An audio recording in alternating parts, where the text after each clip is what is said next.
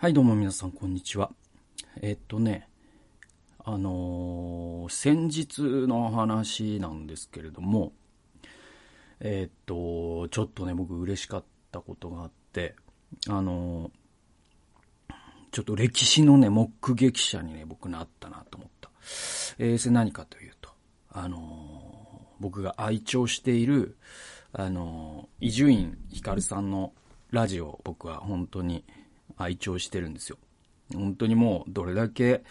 伊集院さんに俺は救われたかわかんないっていうぐらい、えー 本当に好きなんですよね。なんかやっぱ優しいっていうかね、伊集院さんの。そして頭良くて。えー、なんていうのかな、やっぱ素敵なんですよ。本当に伊集院さんほど内面がイケメンな人はいないと思うんですよね。でね、あの、その伊集院さんが、なんかその、ちょっとその、下北沢？ちょっと場所までは忘れちゃったけど、えっとね、あの、ライブハウス、小さなライブハウスが都内のね、あの、すごく、こう、経営的に危機に陥っていて、で、その伊集院さんがちょっと個人的にお付き合いがあるかなんかで、そのライブハウスをちょっと、こう、救うためにじゃないですけど、ちょっと一肌脱ごうかということで、その、伊集院さんがこう、客寄せパンダ的になって、で、もう、ノーギャラでやるよと。で、あの、まあ、こういうご時世なので、そのお客さんは入れずに、そのオンラインライブをしようかということになった。えーだ、ただ、そのチケットを、その定額で売ってとかってやった時に、例えばなんかこう、は、ね、機材トラブルとかがあった場合に返金するとかなった場合にね、すごく大変なことになるから、えー、なんだろう。そういう形ではなくて、とにかくもうちょっと実験的にやりたいってことで、その YouTube のライブを伊集院光と配信とっていう、あの YouTube チャンネルがあるんですよ。で、まあ伊集院さんなんかそこで、時々なんか、ゲーム配信とかしてたんですけど、えー、それを使って、その、ライブ配信しますと。ね。で、それを前の週のラジオでは告知して、あと、まあ、つい、その、伊集院さんの、あの、ツイッターとか、あの、そういうのでもちょっと告知しながら、えっ、とね、何曜日やったかな？忘れたけど、えっ、と、平日だったと思う。金曜日だかな？ちょ、あ、土曜日。あ、土曜日か。まあいいや。えっと、の夜9時から、えっと、配信しますと。1時間半ぐらいね。で、その伊集院光トークライブと、その、ちょっとそういうね、小さなライブ会場でやってるようなミュージシャンの方あの歌と。の、えーそういうね、エンターテインメントやりますよと。で、まあ、あの、心ある方は、ちょっと入場料じゃないですけど、あの、ね、ワンドリンク的に、あの、チャ、スパチャをね、送ってくださいね、みたいな。で、そういうのを言ってって、でね、僕、その、それはちょっと聞きたいなと思ってたんだけど、どうしようかな、なんかまあ、今日はなんか本でも読んで過ごすかな、なんて思ってた時に、まあ僕のその、えっと、北海道に住むですね、あの、ラジオ友達がいまして、あの、えっと、もう僕がその唯一と言っていいぐらい、そのラジオのことについて語り合える、えー人がいるんですよ。で、その人から、あの、なんだっけ、伊集院さんの配信ありますよね、なんていう、あのーチャットが送られてきて。で、ど、で、ああ、そうだよね、つって。で、ああ、見るわ、なんつって。やっぱ、なんか迷ってたけど、やっぱ見るわ、つって。で、実際見た。で、そしたらね、やっぱね、見てよかった。で、なぜならば、あの、アーカイブ残さなかったんですよ、伊集院さんは。で、それは、えっと、とにかく多言無用っていうか、そこで話されることっていうのが、その伊集院さんの昔の、こう、若い頃というか、伊集院さんってね、すごい、その、オールナイトもやってたし、あと、オーデカナイトっていう日本放送の番組やってて、で、その後、TBS でも二十何年やってる。で、その深夜放送の、なんていうのかな、あの、黎明期っていうのかな、だからビートたけしのオールナイト日本が終わった後に、次の次ぐらいで伊集院さんがなんか大抜擢されるんですよ。無名の新人として。で、そっからまあ、伊集院さんのそのラジオ人生が始まっていくんだけど、で、そこに登場するそのプロデューサーの方であったりとか、そういうこう個人的な事情とかもあるから、あのーちょっと多言無用ライブでお願いしますと。で、アーカイブも残しませんっていう形で、まあ、伊集院さんが90分話すっていう、えー、約90分話すっていうね。で、最初と最後に歌が入るんですけど、なんかね、もうそれが僕は本当に幸せな時間で、何がすごいってね、もうね、スパチャがもう飛び交ってんのよ。でね、なんかね、ちょっとね、普通の規模じゃなかったっぽいんですよね。で、翌日ヤフーニュースとかにはなってなかったけど、もうそれぐらいな、な、の話なんだよね、多分ね。だからなんか、わかんないけど、見た感じでもやっぱ数百万円は言ってたんじゃないですか。あの90分だけで。だからもう本当にもう、しかもそのスパチャってなんかコメントと一緒に来るじゃないですか。で、もう1000円、2000円とか、時々2万円とか、えー、ね、そうバンバンバン金が飛び交ってて、で、みんながやっぱりずっと伊集院さんのラジオに救われてきましたと。そして、今日伊集院さんに初めて課金できると聞いたので は、もうスパチャしたことないけど、あの、初スパチャですっていうのを結構言ってる人も多くて、まあそれぐらいなんかこう、やっぱ僕と同じように伊集院さんに救われてきた人がこれだけ全国にいたんだなっていうのが、なんかこう、嬉しくて、なんていうの、昔で言うそのアマチュア無線でさ、なんか、ね、こうダイヤル合わせたら声が聞こえてきたような、あ、いたんですねっていう。でも、その普段さ、その日常生活送ってて、伊集院さんのラジオの話できる人なんて、まずいないじゃないですか。ね、職場とかクラスにそういう人がいる、いたら、それは幸せなことよ。本当にみんなラジオ聞かないからさ。だから、それがやっぱみんないたん、あ、ここにいたんだなって思って嬉しくて。心温まって。で、僕もなんかスパチャしようかなと思ったんだけど、なんか、Google とクレジットカード僕多分普段、その Google、何な、なんていうの ?Google プレイそういう Google に課金することが僕ないから、クレカがタグ付けできてないから、なんか、その作業をしてる間にこの貴重な伊集院さんの話を聞き逃しちゃダメだと思って、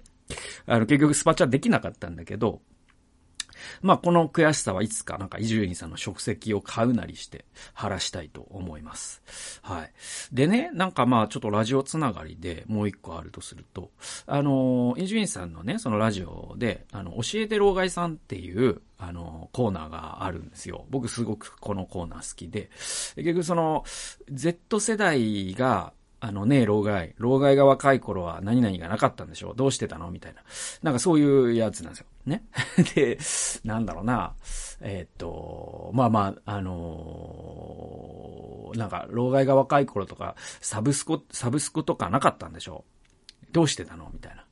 なんか、あの、友達の家のテレビを、8ミリで録画して、えー、それをダビングしてみんなに配ってたのみたいな。なんかそういう、あの、Z 世代マウンティングボケみたいなやつで、で、なんか、そのコーナー好きなんですよね。で、なんかね、あのー、今で言うとだからその令和生まれ、あ、令和生まれはまあ、まだ4歳とかだけど、えっと、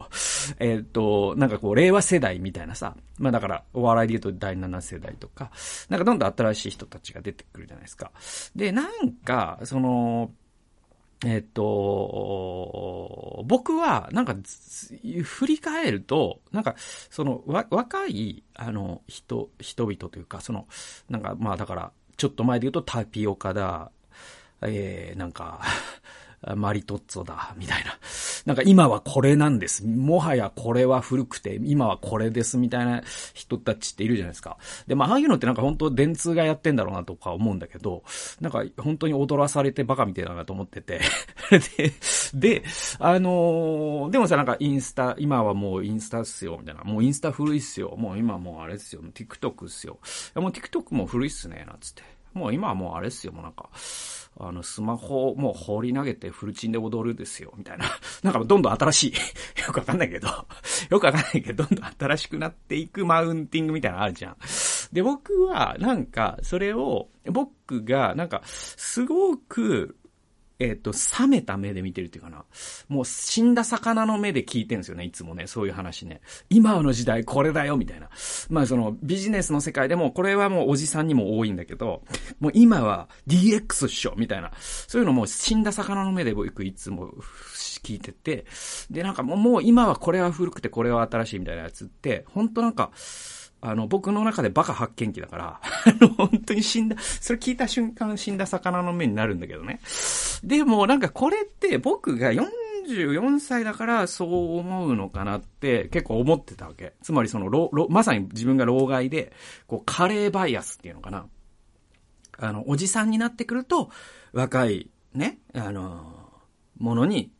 ついていけなくなる。脳が保守的になるから、だから、あその若い人が見聞きするものに眉を潜めるみたいな。で、それってなんかそのエジプトのその、ピラミッドの中に書かれてたあメモに、あの、最近の若いやつはって書かれてたみたいなのからもわかるように、それはその、いつの時代にもおじさんっていうのは若者に眉を潜めるものなんだみたいな。で、話があって。で、まあ僕もそういうものなのかなと思ってていたんですが、あのね、で、なんだろう、思い出すのは、だから親とかがさ、僕が、えー、なんだ、その、中学生の頃とかに、えっ、と、僕ユニコーンがすごく好きで、で、ユニコーンのね、歌をすごく聴いて、聞いてたら、あの、なんか全部同じ歌に聞こえるね、みたいな。なんか、言ってくるみたいな。うるせえババアみたいな。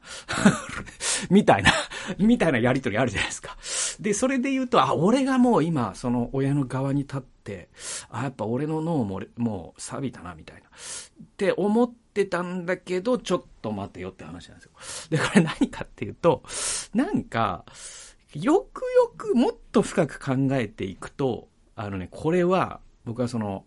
えっと、オードリーの若林さんがラジオで言ってて、はたと気づいたことなんですけど、あの、それが、えっと、これは40歳になったから、はた、ね、20歳そこそこの人たちが、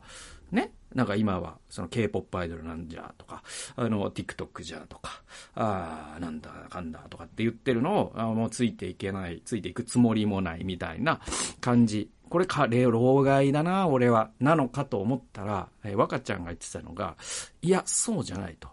ていうのは、僕は、若ちゃんが言ってたのが、若い頃から、その時流に乗ってる奴ら、今もうスマホっしょ、ガラケーダサいっしょみたいなやつ、あの、昔から同世代のそういうやつ嫌いだったから、あの、カレーバイアスじゃないって言っててや、そう考えたら俺もそうだと思って。なんか、どうす、だから僕が二十歳の時に同じ二十歳のやつが、今はこれっしょって言ってる奴ら嫌いだったから、だから、だからもう僕はもうずっとその軸で生きてるだけであって、これはもう老害ではないという、そういう話です。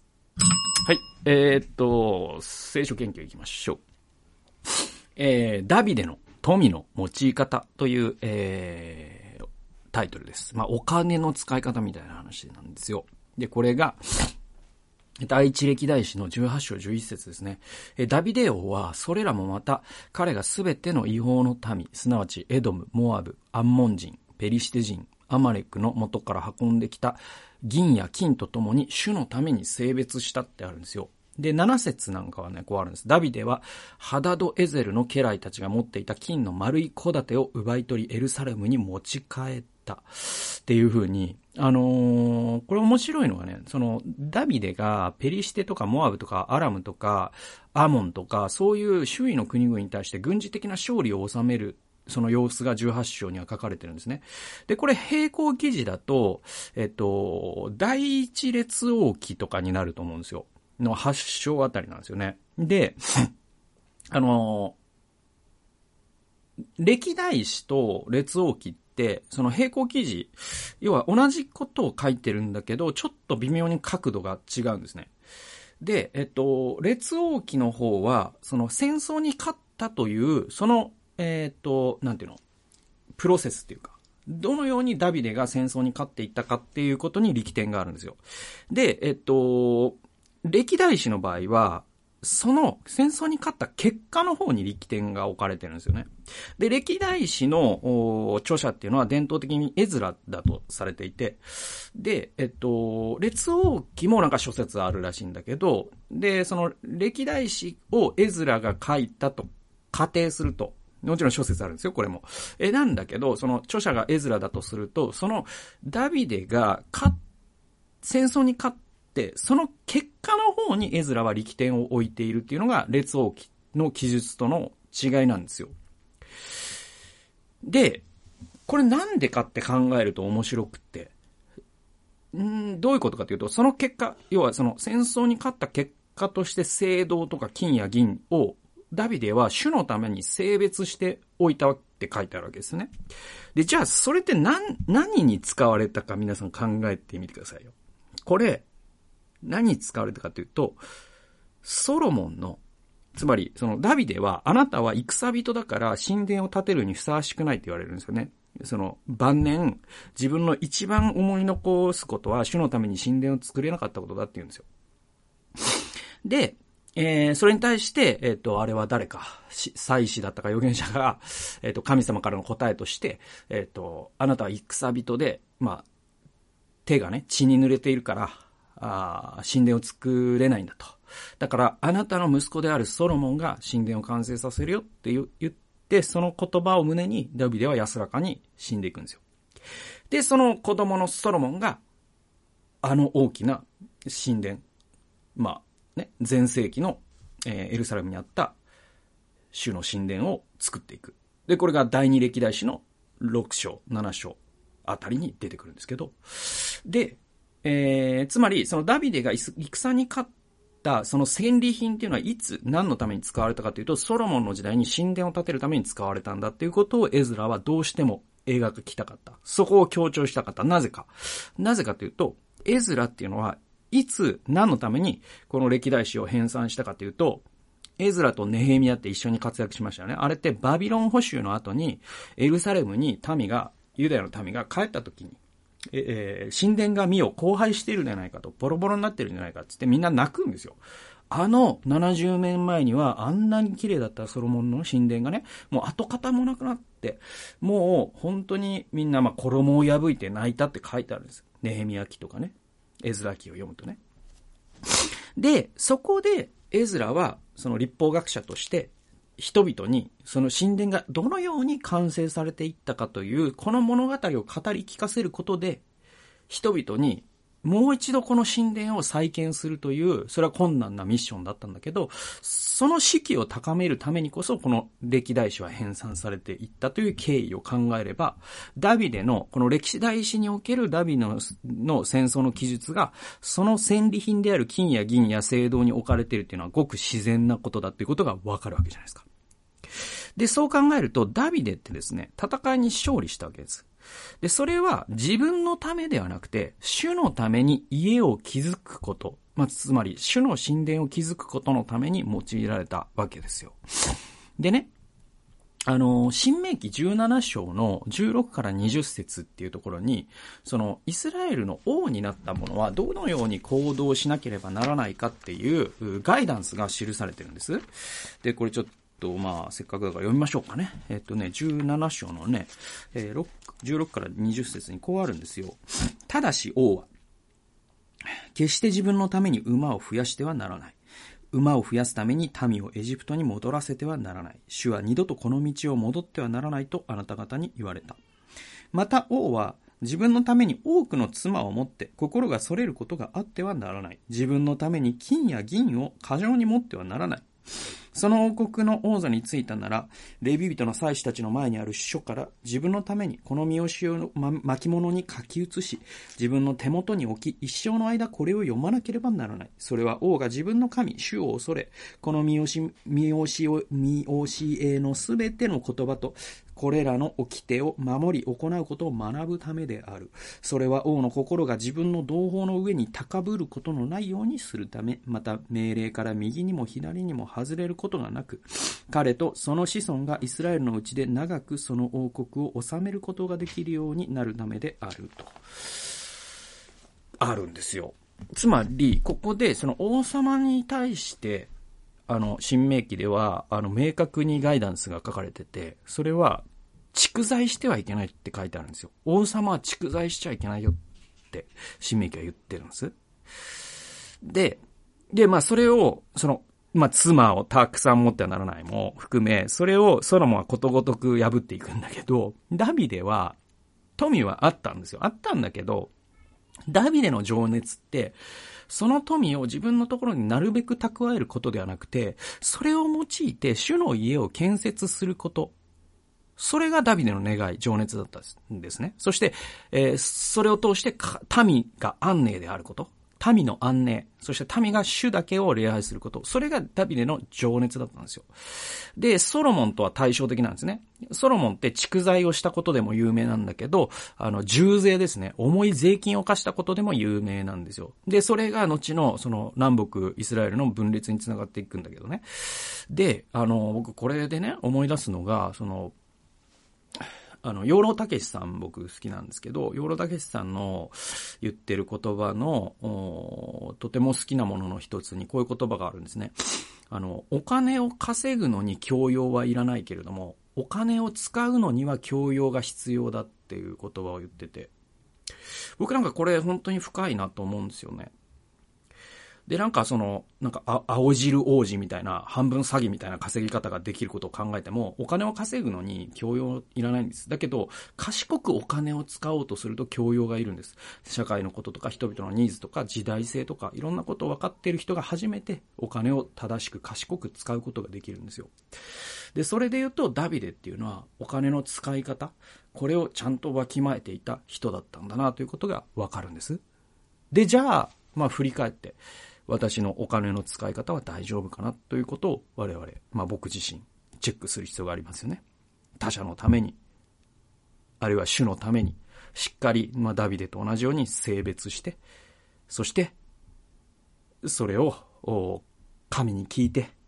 神が良しとされる目的のためにお金を使っているかな。しっかり、時々チェックしながら、ね、家計簿をちゃんとチェックしながら、去年よりも今年、今年よりも来年他者に与えることができているかな。そういう挑戦を続けているかな。これが、まあ我々がそのダビデのお金から、お金の使い方から学べることなんじゃないかな。というふうに思います。ということで、えー、ダビデの富の使い方、富の用い方ということですね。えー、最後まで聞いてくださってありがとうございました。それではまた次回の動画及び音源でお会いしましょう。さよなら。